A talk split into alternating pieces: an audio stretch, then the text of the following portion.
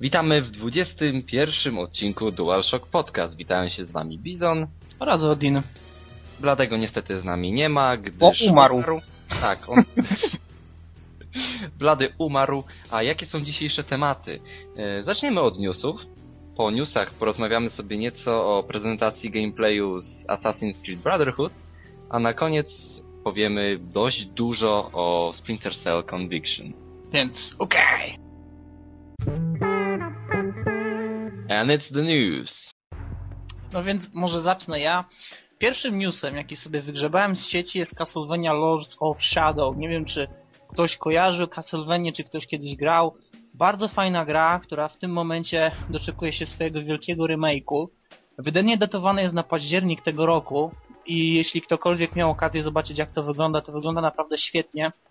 Richie Churchill, reprezentant Konami, wyjaśnił, że wersja kolekcjonerska będzie składać się z soundtracku i repliki Maski Boga w ekskluzywnym opakowaniu. Nie wiem do końca o co w tym chodzi, ale naprawdę gra wygląda bardzo ładnie. Oczywiście tych powiązań z God of War nie idzie ominąć i No, też za bardzo, ale wydaje mi się, że e, jeśli mówimy, że gra jest podobna do God of War, to nie mówimy nic złego o niej, dlatego że God of War jest naprawdę bardzo dobrym tytułem i Castlevania w tym momencie wygląda naprawdę bardzo fajnie.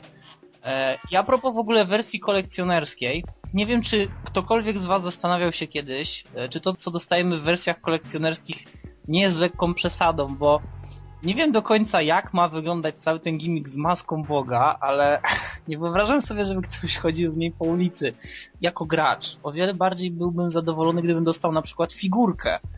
No ale No nie, tak. wiem, nie wiem jak reszta, nie wiem jak ty na przykład Bizon, co o tym myślisz?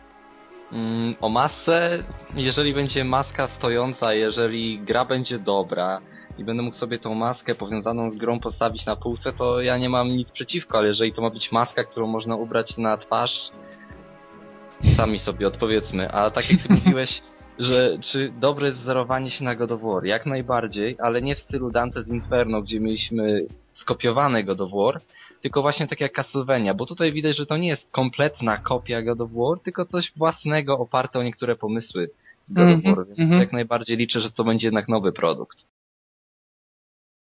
Uwaga, uwaga! EA zarejestrowało domenę Sims 4. Ui, teraz wszystkie dziewczyny i małe dzieci będą się cieszyć, bo znów będą mogli wybudować sobie własną chatę, wsadzić do niej simy i po 5 minutach przestać, Przestać grać. grać. Tak. Co jest najlepsze w The Sims? Budowanie domu. Okej, Portal. Oficjalna data premiery to 9 luty 2011 roku. PC, Mac, PS3, Xbox 360.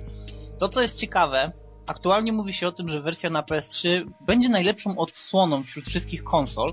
Mimo, że Gabe Newell jeszcze nie tak dawno mówił, że Valve zastanawia się nad wycofaniem gry spod platformy PS3.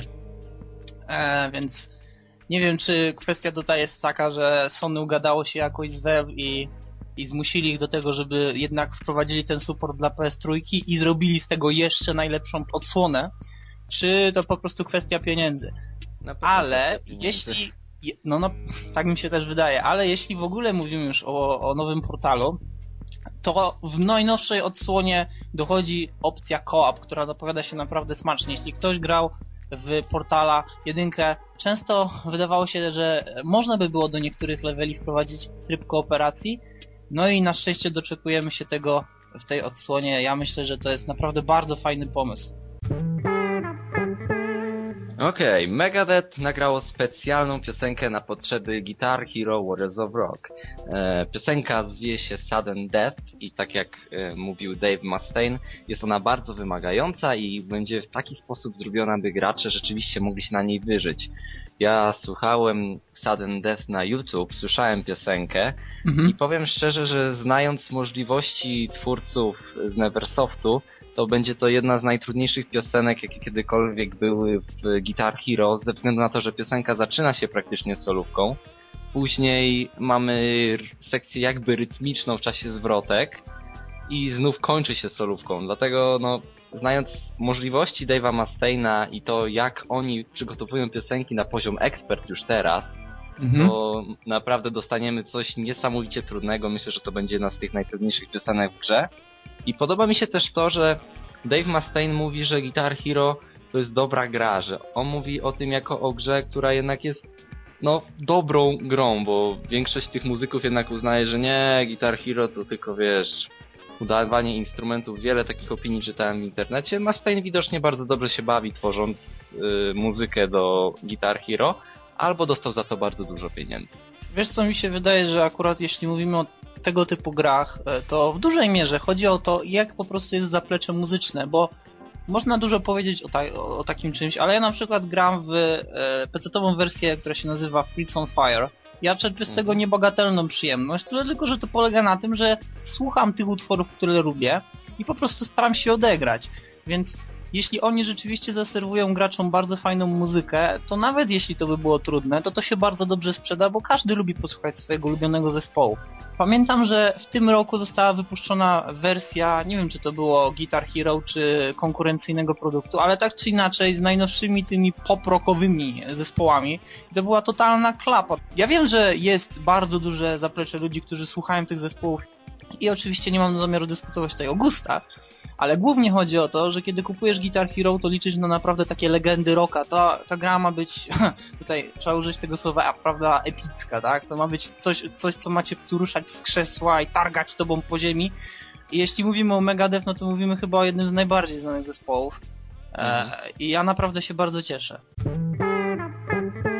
World of Warcraft Cataclysm y, już została zapowiedziana wersja kolekcjonerska, i teraz uwaga, uwaga, w przeciwieństwie do tego, o czym wcześniej mówiliśmy, o tych małych takich gimiczkach, że wiesz, dostajesz wersję kolekcjonerską, w której są przedmioty, które dotykasz tylko przez 4 minuty, a potem w ogóle zostawisz gdzieś z boku, to tak, tutaj dostajemy... To tutaj dostajemy artbook, który składa się ze 176 stron. I to jest mm. naprawdę bardzo fajne. Mount dla każdego właściciela, który zakupi tą wersję, behind the scenes z dziesięcioma utworami, które wcześniej się nigdzie nie ukazały, mousepad z imprintem wspomnianego Mounta i karty do gry. I ta wersja yeah. kosztuje tylko o 10 dolarów więcej niż podstawowa, no. I szczerze powiem, już dla samego artbooka można by się zainteresować wersją rozszerzoną i na przykład mi się bardzo podoba takie podejście, że nie robimy graczy, wiesz, przysłowiowego balona i nie dajemy im wersji kolekcjonerskiej po prostu z utwardzanym pudełeczkiem, tylko dajemy im naprawdę coś, z czym mogą się zająć. No i niezbyt drogo, biorąc no, pod dokładnie. uwagę jakaś zawartość. Aż dziw, że to od Blizzarda. Fear trzeci, premiera przesunięta na rok 2011. Wcześniejsze zapowiedzi mówiły, że gra wyjdzie w okresie amerykańskiego Halloween. Dodam tylko, że premiera została odłożona, jednak początkowy termin wydania został ogłoszony 9 miesięcy wcześniej.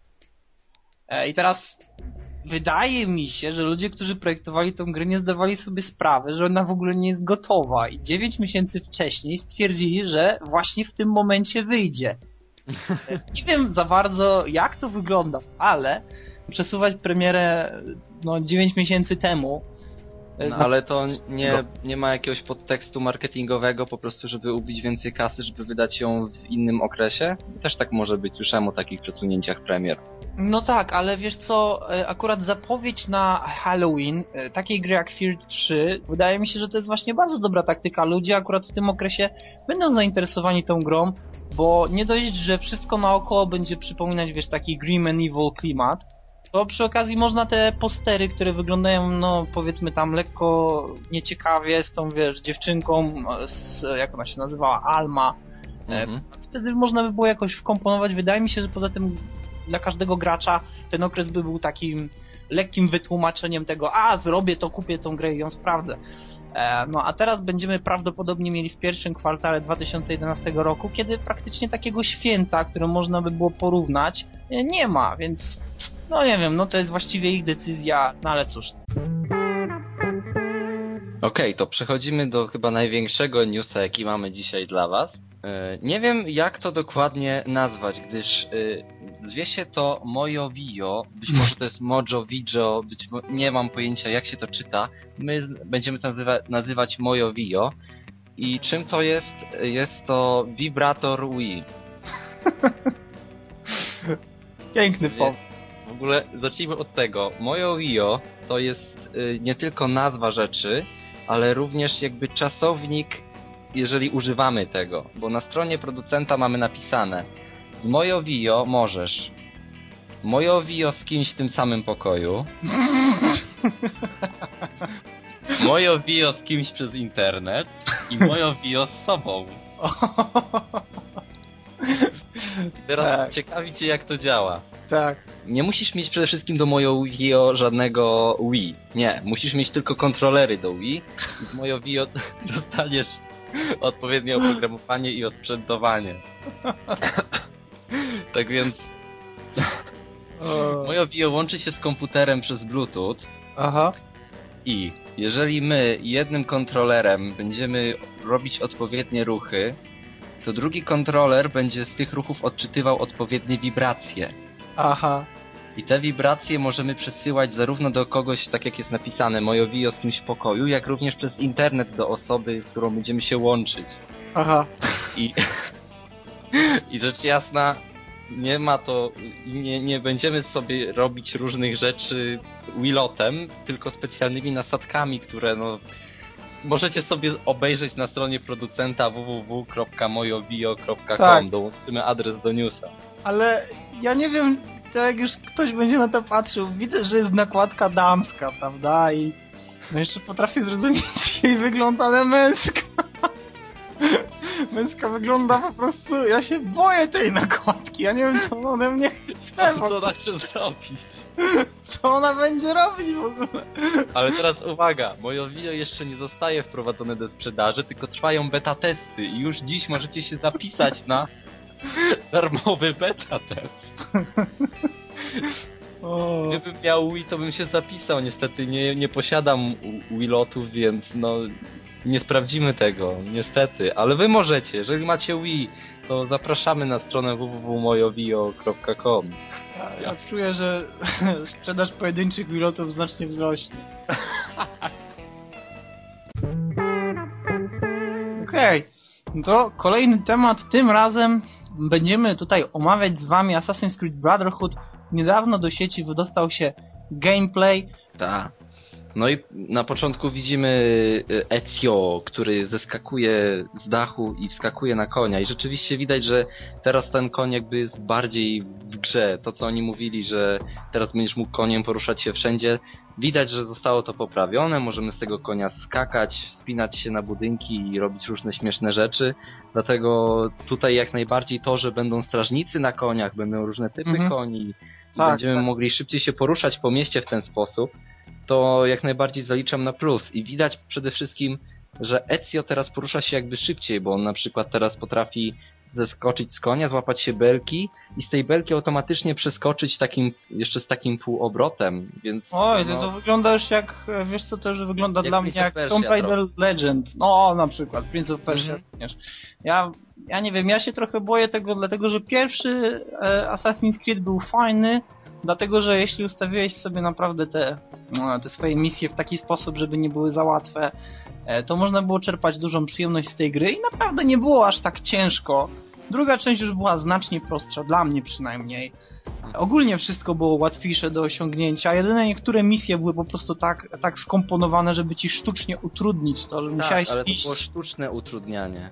Tak, a teraz tutaj widzę po prostu, no, nie wiem, to wygląda już troszeczkę jak e, taka mała platformówka i to przemieszczanie się pomiędzy budynkami, ten, ten flow, jaki ty tam nabierasz, kiedy skaczesz z jednego punktu na drugi punkt i nagle jesteś, wiesz, przed strażnikami, a za chwilę jesteś na ziemi kompletnie i oni nie wiedzą w ogóle, co się dzieje, nie są w stanie tak szybko za tobą biec. Nie wiem, to mi się akurat nie podoba. Ja myślę, że Assassin's Creed nie powinien iść w kierunku właśnie tego generowania tego flow, że wręcz nie wiesz, co się dzieje, tylko bardziej na zasadzie takiego espionage action, takiego planowania, zakradania Mm. się, a tutaj Ale to ja- właściwie taki Prince właśnie, tak jak powiedziałeś.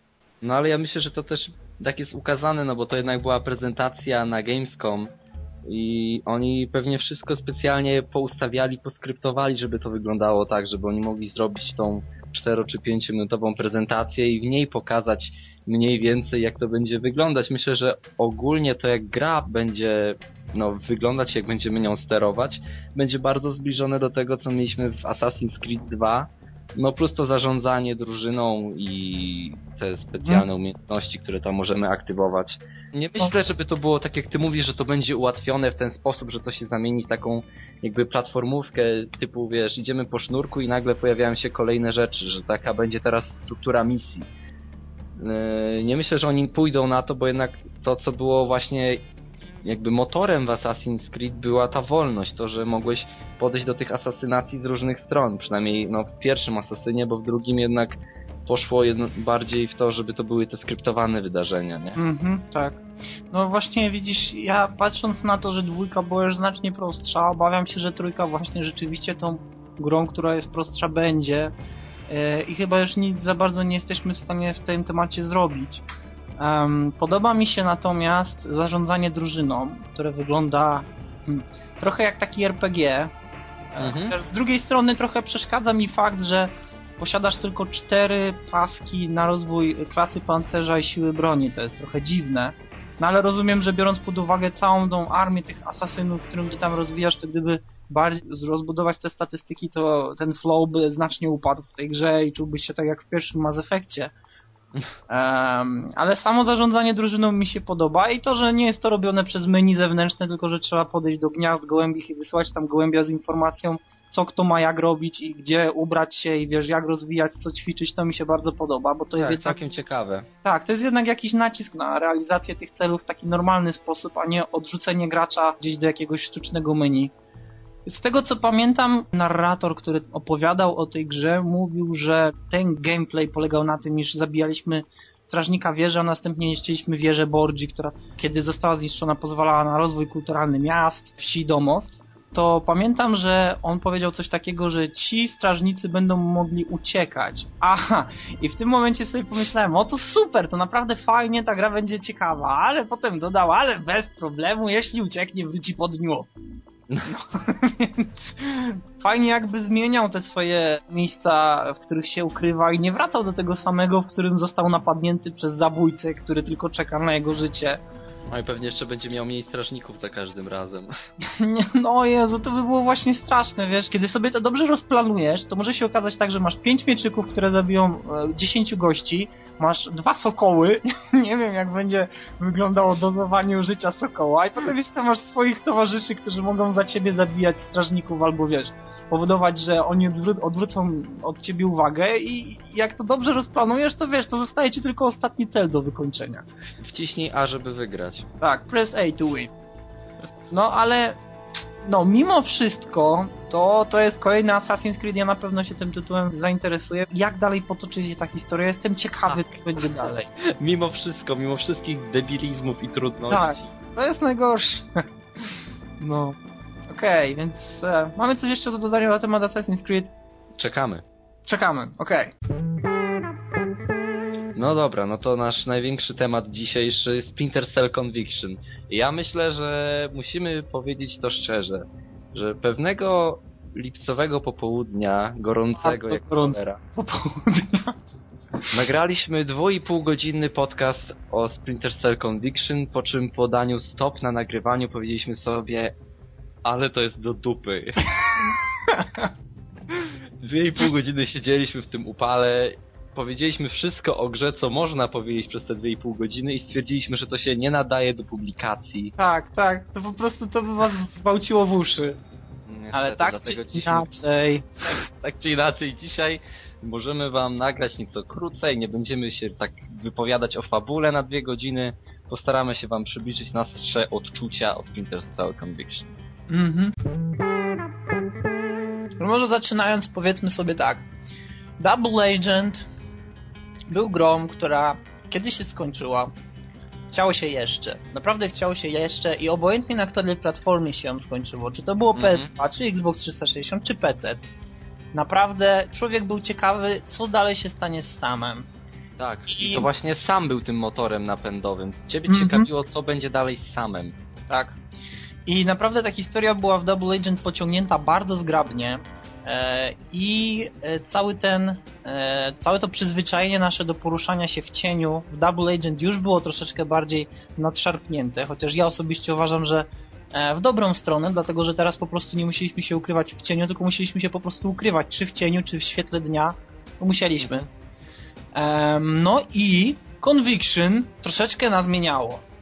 Tak. I ja myślę, że Conviction też w pewnym sensie wróciło do źródeł chowania się w cieniu, bo czego by nie powiedzieć, no twórcy mówili, że teraz sam Fisher to Pantera i już nie musi chować się w cieniu, on teraz skacze, fruwa, strzela. Jest coraz starszy.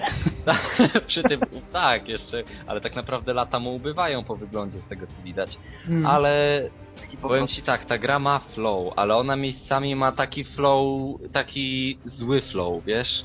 Bo wszystko jest git, jeżeli my pokonujemy te wszystkie poziomy i czerpiemy z tego satysfakcję, ale jeżeli rzeczywiście widzimy, że my przeskakujemy przez ten murek i jeszcze nie widzimy kolesia, a już mamy przycisk zabij go, wciśnij przycisk, żeby go zabić, to jednak trochę tej przyjemności ze skradania i tej eksploracji, czekania na to wszystko ubywa, bo trzeba powiedzieć sobie szczerze, że w wielu miejscach gra jest zrobiona w taki sposób, że widać jak mamy to rozwiązać, że tutaj Tak. na przykład tych trzech strażników stoi pod tym żyrandolem, to wiadomo, że ten żyrandol jak im się zrzuci na głowę, to już jest, wiesz, instant win. Mhm, mhm. Tak jak Blady lubi sobie utrudniać gry, tak jak sobie utrudniał Batmana, ja też starałem sobie utrudniać się Conviction, bo ono miejscami pokazuje normalnie zrób to tak i masz instant win, a ja mówiłem nie, nie zrobię tego tak, bo wtedy co, skończę grę, bo grałem na poziomie tym normalnym, tym średnim poziomie i gra była ultra prosta, naprawdę.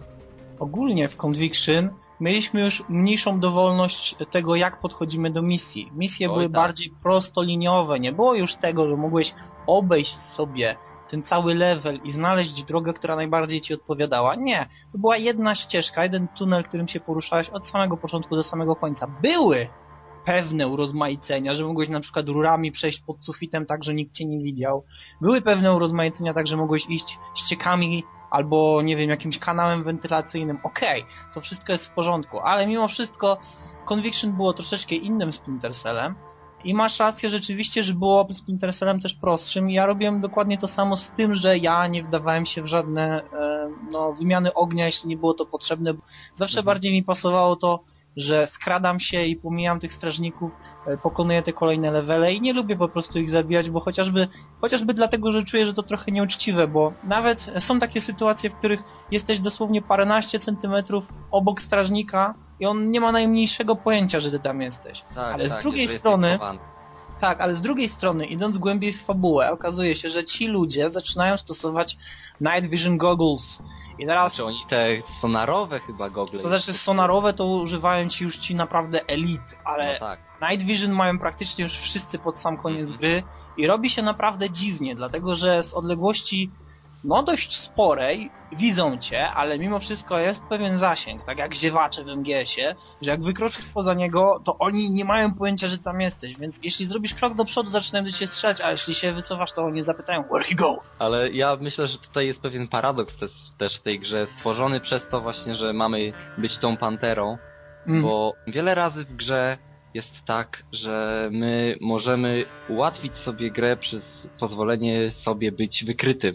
Mamy ten system oznaczenia naszej postaci, jeżeli ktoś nas gdzieś widział. Już nie pamiętam, last known position to się bodajże nazywa. Mhm, tak, taki cień. Jeżeli nas zobaczą i szybko spieprzymy i oni zobaczą, że my stamtąd spieprzyliśmy, to oni jak debile będą pluć w to jedno miejsce. I teraz okej, ja rozumiem takie rozwiązanie. Jeżeli ktoś, jeżeli ktoś wie, że tam jesteś, to będzie tam do ciebie strzelał, będzie rzucał granaty i takie rzeczy.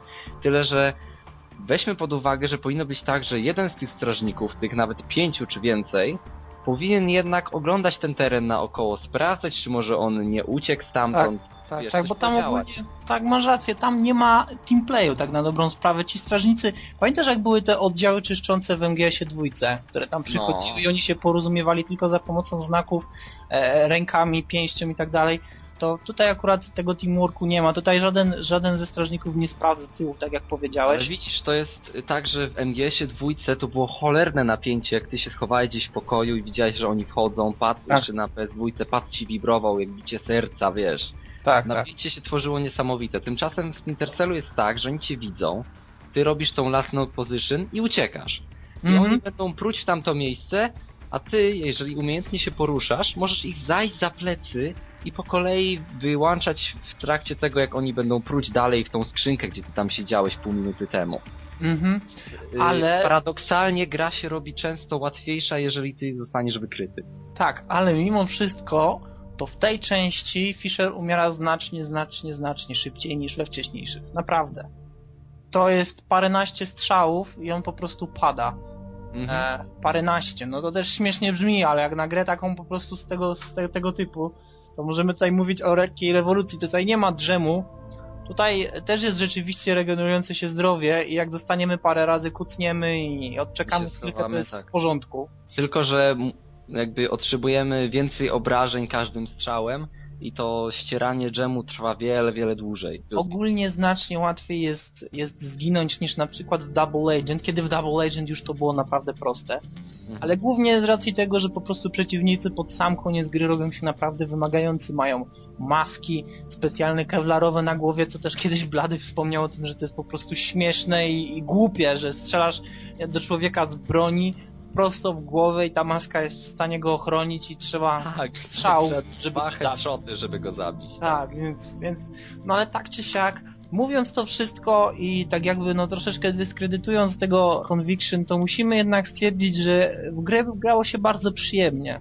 Nie można powiedzieć, że Conviction to jest zła gra. Ja nigdy nie powiem ci wprost, że Conviction to jest ta zła gra, ten zły Splinter Cell. Nie, to jest fajna gra, tylko że ja jako ten taki ortodoksyjny fan starych Splinter Cellów nie mogę powiedzieć sobie, okej, Conviction jest fajne, fajnie kontynuuje historię sama, jest fajnym rozwiązaniem i zakończeniem. Nie, Hmm? mi się fajnie w tą grę grało, dała mi te parę dni naprawdę fajnej gry, bo sobie ją rozkładałem na dni, żeby jej szybko nie przejść, bo gra jest też przy okazji bardzo krótka. Tak, tak, strasznie. Ale no tak jak mówię, nie powiemy, że to jest zła gra, to jest fajna gierka, tylko że nie jest tym, czego się spodziewaliśmy po niej i te rozwiązania, które oni tak chwalili, to bycie panterą, jest fajne do pewnego stopnia, ale tak jak mówię, to się robi aż za proste miejscami. Mhm, tak, to tak jak Mass Effect 2 był e, całkiem słusznym e, krokiem do przodu w sadze Mass Effectów. Tak, Conviction był takim bardzo niepewnym i chwiejnym krokiem, który wdepnął nie w chodnik, tylko w kupę. Dlatego, że to jest fajne. to niby jest fajne, przepraszam, to wdepnięcie w kupę, ale po jakimś czasie robi się takie trochę, mm, no nie wiem, no za proste. Wydaje mi się, że po prostu Splinter Cell też cierpiał na ten problem, że a, poszedł w stronę właśnie tego e, przedstawienia świata tunelowego, czyli idę z jednej strony do drugiej strony i no i to właściwie tyle, no. Jeśli już mówimy o samym gameplayu, trzeba też powiedzieć trochę o voice actingu. Co myślisz o voice actingu, Bizo? E, Ja zawsze chwaliłem Michaela, Michaela Ironside'a, szczególnie po Chaos Theory, no i po Double Agent, Mhm. ale myślę, że tutaj w Conviction to jest bardzo overacting, bardzo, bardzo. To jego, ta jego złość, niekończąca się, trwająca przez całą grę, ona, no, wiemy jak, jakie są powody i wiemy, że on ma prawo być zły, Mhm. ale to jego bycie tym samym Fisherem, którego ja polubiłem i na którym mi zależało, zamieniło się w y, sama Fishera, który po prostu tam jest i denerwuje się na wszystkich i wszystkich bije, rzuca po kątach. No tak, ten sam interrogation, który jest nieodłącznym elementem bycia złym, a to jest takie powiedzmy sobie na samym początku fajne, a potem rzeczywiście robi się takie trochę no przesadzone, bo niby dokonujemy tych przesłuchań i niby widzimy tam, że sam Fisher jest strasznie zły i po prostu jest w stanie zrobić wszystko. where is my father? Tak, gdzie on jest? Mm, Kiedy odjeżdża autobus? Ale mimo wszystko, tak jak powiedziałem, jest pewna granica e, poważności, która po prostu zostaje przekroczona po pierwszym uderzeniu. Bo tak jak rozumiem, e, kogoś tam powiedzmy lekko przydusić czy uderzyć, żeby wyciągnąć od niego informacje, to jednak no poturbować go i połamać do takiego stopnia, że człowiek ledwo się rusza. Okej, można tutaj powiedzieć, że to jest rzeczywiście zdesperowany ojciec, że to jest osoba, która nie ma już nic do stracenia, ale mimo wszystko my nie jesteśmy, nie jesteśmy ludźmi, którzy którzy potrafiliby zaakceptować tak proste wytłumaczenie, że po prostu jest podane na tacy, widzisz, on zrobi wszystko to, co chce. Gdybym ja chciał wyciągnąć z kogoś informację i byłbym naprawdę bardzo zdenerwowany i zdesperowany, to mimo wszystko nie uderzałbym jego głową o pisuar w ten sposób, żeby pisuar pękł, co mogłoby y, jednak zakończyć żywot osoby, którą chce przesłuchać, bo nie sądzę, Mhm. by człowiek y, za bardzo fajnie sobie znosił, jeżeli ty rozwalisz jego głową pisuar w pół. No, wątpię. Właśnie o tym mówię, że tutaj mamy tak jakby na samym początku jest informacja, sam Fisher to jest właśnie ta osoba, która już zrobi to, co chce. I na samym początku jest, no tak, no w sumie no racja, bo rzeczywiście jest to człowiek, który wszystko stracił, szuka swojej córki i, i naprawdę teraz już wszyscy go okłamują i nie może nikomu ufać. Ta agresja musi jakoś z niego ujść. Ale no tak, no właśnie no, ja wątpię, żeby naturalnie człowiek w ten sposób rozwiązywał te swoje konflikty, a nawet jeśli, to widzisz, to to jest tak, że sam Fisher potrafi w jednej chwili uwolnić całą tą agresję z siebie, a w drugim momencie zaraz cały gniew się wyłącza, on jest super profesjonalny. Tak, Nie wiem, czy ty to zauważyłeś. Więc to jest właśnie ten, to jest właśnie to przekroczenie tej granicy poważności i ono już tak na dobrą sprawę nie wraca. Kiedy ty dochodzisz do tego kolejnego przesłuchania, to ty już wiesz, jak to będzie wyglądało. Ty już wiesz, że to będzie znowu to samo. E, tylko, że po prostu będzie można rozwalić co innego. Ale ta gra też jakby traci ten swój cały klimat, bo początkowo jest rzeczywiście tak, że my jesteśmy tym samym Fisherem goniącym za zabójcami córki i czujemy jakby tą presję, że wiesz, chcemy dorwać tych zabójców, chcemy się dowiedzieć o co tak naprawdę chodzi, chcemy uciec przed tymi, którzy nas ścigają i w pewnym momencie gry, kiedy już y, dowiadujemy się jakby tych różnych zawiłości fabularnych, nagle to całe napięcie opada i robi się z tego znowu taki, wiesz, taki trochę thriller y, technologiczny. Znowu No. wszystko siada, cały ten emocjonalny ładunek, który był taki fajny, na który liczyliśmy, że wiesz, teraz będziemy takim Jasonem Bournem, O że będziemy walczyć o własną sprawę, nagle okazuje się, że znowu będziemy musieli walczyć, wiesz, o zapewnienie, żeby był porządek na świecie, nie? Mhm. Ja pamiętam, kiedy pierwszy raz widziałem trailer, w którym sam Fisher używał tego stłuczonego lusterka jako, jako zastępnika dla tej kamery, którą miał wcześniej we wszystkich częściach. To mi się tak strasznie podobało. Ja wiem, że to było głupie, dlatego że obraz był odwrócony dwukrotnie i niby wszystko było w porządku, tak mogłem spokojnie przeczytać napis police na samochodzie, patrząc przez lusterko. Okej, mi to nie przeszkadza, nie? Mhm. Tyle jestem w stanie tej grze wybaczyć. Ale potem znowu wracamy do tego standardowego Fishera, tylko właśnie Fishera, który ma cały ten osprzęt, który miał we wcześniejszych częściach, tylko Tak. w momencie po prostu jest bardziej szalony. Wygląda jakby wyszedł z Arkham Asylum i nie wiedział za bardzo, co ma ze sobą zrobić. Więc okej, ale zeszliśmy z tematu. Voice acting, e, ja chciałem tylko powiedzieć, dla mnie to jest syndrom hejtera. To jest, kiedy już robisz długo jakąś grę, kiedy już robisz długo jaką postać i wiesz, i rozwijasz ją i starasz się dodać znowu, bo widzisz, ludzie, którzy piszą scenariusz dla gry za każdym razem chcą zaskakiwać graczy i znowu robią jakąś wielką tragedię w jego życiu, nie? Mhm. Więc kiedy znowu ten biedny Ironside dostaje ten scenariusz i widzi, że no tak, znowu musi być o pięć poziomów bardziej zły, no to on już nie wie, co ma ze sobą zrobić, wiesz, no. Co, ma kłuć po prostu się, kiedy, kiedy to mówi, ma, nie wiem, szczypać ktoś go za uszy, wiesz. Ciężko jest to zrobić, naprawdę. Dla aktora takiego, który podkłada voice acting i ma brzmieć profesjonalnie, jednocześnie lepiej niż w poprzednich częściach inaczej, a jednocześnie być znajomym, dla, dla tego gracza, że ten głos jednak jakoś się kojarzy, a mimo wszystko jest tyczkę inny, to to myślę, że to jest naprawdę trudne wyzwanie i, e, i mam nadzieję, że kolejne wersje Splinter Cella wrócą do tych starych korzeni, Mhm. bo to naprawdę było lepsze niż Conviction pod tym względem, chociaż tak Nie, jak... sorry, się wetnę, ale ja nie czuję postaci sama Fishera z Conviction, o ile w obydwu wersjach Double Agent on się zupełnie zmienił od Chaos Theory. Mhm. Widzimy, że, ale on był tam dalej taki, wiesz, profesjonalny, bo miał pewien swój cel, do czegoś dążył Tak. i chciał infiltrować tą organizację i mieliśmy mimo wszystko takiego, wiesz, chłodnego, opanowanego, którego chcieliśmy doprowadzić do końca. Tymczasem tutaj on już tą swoją chłodnicę utracił na rzecz wybuchu emocjonalnego. No, nie można winić Ironside'a, bo taki dostał scenariusz, ale Mhm. Tak. No, miejmy nadzieję, że w kolejnych częściach będzie inaczej, będzie lepiej, będzie, no, będzie w starym stylu.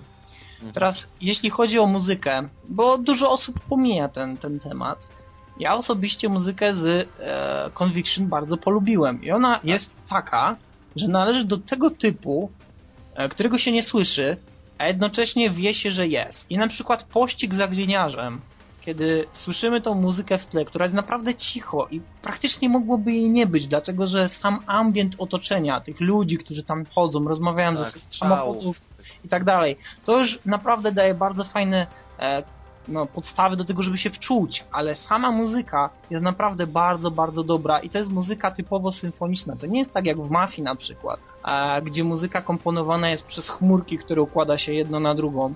Tutaj naprawdę ludzie przychodzą z instrumentami, e, zbierają się w studiu i po prostu nagrywają kolejne utwory i to mnie naprawdę bardzo imponuje. To mi się zawsze bardzo podobało. Tak jak Conviction troszeczkę za bardzo się zhollywoodziło, tak, typowe no, filmy hollywoodzkie wcale nie muszą posiadać złej muzyki i akurat Conviction jest przykładem, że mimo, że fabuła jest troszeczkę dziwna e, i rzeczywiście gra zboczyła e, z tego głównego kierunku, którym podążały wcześniejsze serie, to muzyka nadal trzyma poziom.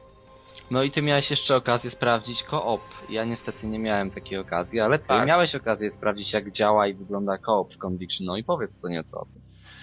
Więc problem z Conviction polega na tym, że wersja PC-towa, którą ja kupiłem, chodzi bardzo źle. No.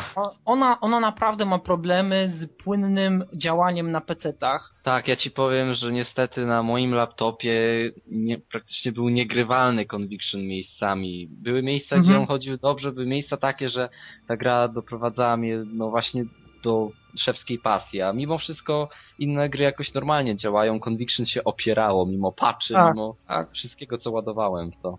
Tak jak normalnie doświadczenie single player wcale się tak bardzo nie ścinało. Tak, doświadczenie multiplayer to była po prostu gehenna. To była droga pod górę z plecakiem wypchanym kamieniami e, i było bardzo źle. Gra nie posiada e, możliwości fajnego porozumiewania się pomiędzy graczami. I jest tam chyba, o ile dobrze pamiętam, bo grałem w nią chyba z jakieś 4 miesiące temu. Jest tam chyba możliwość uży, używania takiego wbudowanego komunikatora głosowego. Ale mimo wszystko ten komunikator to po prostu jest tragedia i ostatecznie ja skończyłem na tym, że używałem z kolegą po prostu Skype'a. Mhm. A Eee. wiesz, ja, teraz mi się coś fajnego przypomniało. No? E, jak grałeś w koopa w Chaos Theory, to tam była świetna właśnie, świetnie wbudowany jakby komunikator, dzięki któremu jak mówiłeś do mikrofonu, to Mhm. tak jak miałeś ten miernik głośności, musiałeś szeptać do swojego kolegi, bo jeżeli powiedziałeś za głośno, to O. strasznie mógł cię usłyszeć. Super sprawa. To było świetne, naprawdę. To powiem ci, że y, widzisz, właśnie w Chaos Theory nie grałem w koopa. No.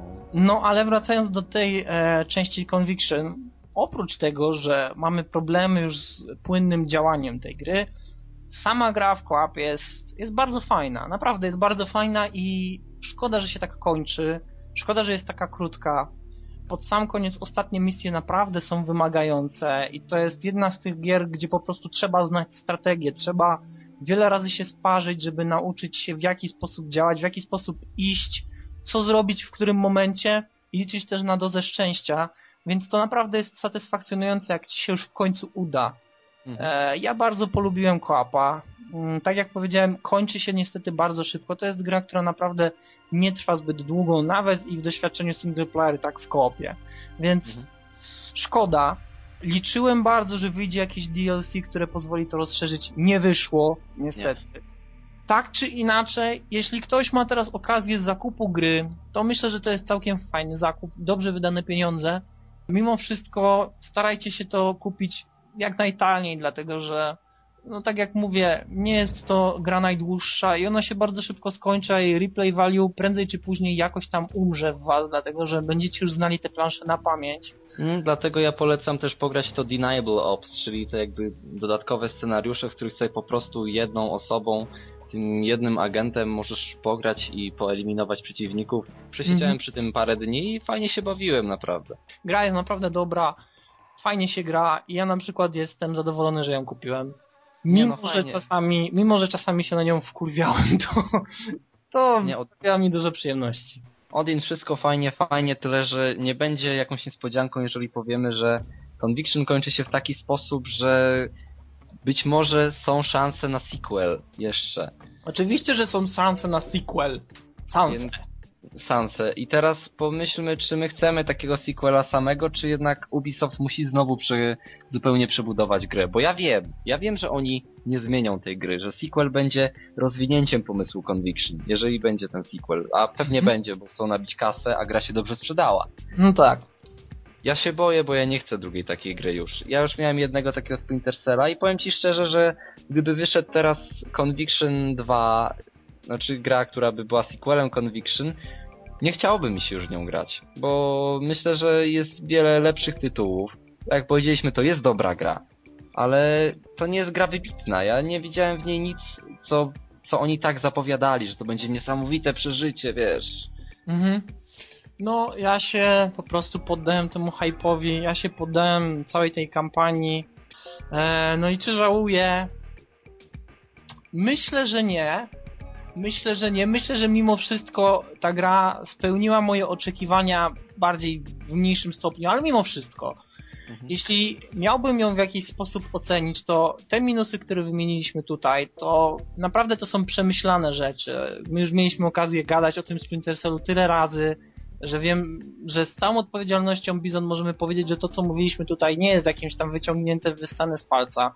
Mhm. E, I Splinter Cell dostałby, gdybym miał tą 10-punktową skalę oceniania, to Mhm. dostałby ode mnie 6 albo 7. Musiałbym się Siedem. zastanowić. Mhm. Tak. E, ale na pewno nie dostałby 8. Na pewno, dlatego że ta gra po prostu na to nie, zasługiła, nie, nie, nie zasługiwała. I myślę, że dla takiego. Dla, dla, no, dla takiego fana, jakim ja jestem, dla człowieka, który przeszedł każdą część Splinter Cell i po prostu bawił się przy niej, nawet jeśli była zła, to bawił się przy niej dobrze. To to był po prostu obowiązek, żeby to zobaczyć, żeby to sprawdzić. Tak, Jeśli nie jesteś- muszą. Tak, Muszą nie, jeśli nie jesteś fanem, to niekoniecznie musi cię coś konkretnie przyciągać do tej gry, bo tak jak Bizon powiedział, jest sporo innych gier, które też są dobre. Ona nie jest wybitna i ona nie, nie wyróżnia się na tle innych gier z innego kompletnie gatunku. To nie jest gra, która na przykład może konkurować z God of War. To nie jest gra, która może konkurować z hmm, nie Batmanem. Wiem, albo Batmanem. Nie, to nie jest taka gra. Więc no sami wyciągnijcie wnioski. Tak, i ja myślę, że ta gra może też dotrzeć do wielu graczy, którzy nigdy nie tykali Splinter Cellu, bo na przykład ja mam jednego znajomego, który nie lubił żadnego Splinter Cella poprzedniego, a Conviction mu się bardzo podobało, więc może to jest też właśnie próba dotarcia do nowych, nowej grupy odbiorców. Mhm, tak, myślę, że tak. To jest, to jest po prostu to samo, co, robił, co zrobił Mass Effect drugi. A Splinter Cell miał zrobić to samo, miał osiągnąć, no, właściwie ten sam efekt, ale niestety, no, tak jak Nie widać, udało nie udało się. Okej, więc co, więc chyba omówiliśmy już wszystkie nasze tematy na dzisiaj. Mhm. Mój wskaźnik nagrania wskazuje coś powyżej 50 minut. Prawdopodobnie jak to potniemy, wyjdzie nawet mniej, więc nie więcej jak godzina lekcyjna ze słuchania. Myślę, że się zmieścimy. Będzie fajnie. Spróbujemy na przyszły odcinek ocucić Bladego w naszym laboratorium Frankensteina. Tak, tak. My będziemy mieli z Bladym okazję nagrać e, podcast o grze Grand Turismo. Fu! Grand Theft Auto. Właściwie Grand Theft Auto, tak chyba się powinno mówić. Tak czy inaczej, a zapowiadam, dlatego że być może wyjdzie z tego wielki ekstrawaganza podcast, tak jak to Blady zwykł mówić, bo części jest aż trzy, każda z części jest dość długa, więc będzie o czym gadać, będzie o czym rozmawiać, wymieniać się poglądami. Mam nadzieję, że Bizon się jakoś z tymi częściami zaznajomi, żeby z nami uczestniczyć w rozmowie. Postaram się. No i, i co? I chyba żegnamy się e, już na dzisiaj. Do zobaczyska. Na razie. Cześć. Czekaj, to będzie teraz 21 już, tak? Tak, tak, tak, tak, tak, tak, tak. Ultra profesjonalni. Okej. Kurwa. Przepraszam. Ultra profesjonalni. Witamy w 21 odcinku DualShock Podcast. Pierwszym odcinku w nowym roku szkolnym. Niektórzy z nas już dziś ruszą do szkoły z plecakami. E, Niektórzy to znaczy ja. Bez tego plecaków szkolnych, naprawdę. Dobra. Zeszyty były drogie, kurwa. Wyprawka szkolna, no. Ultra profesjonalni.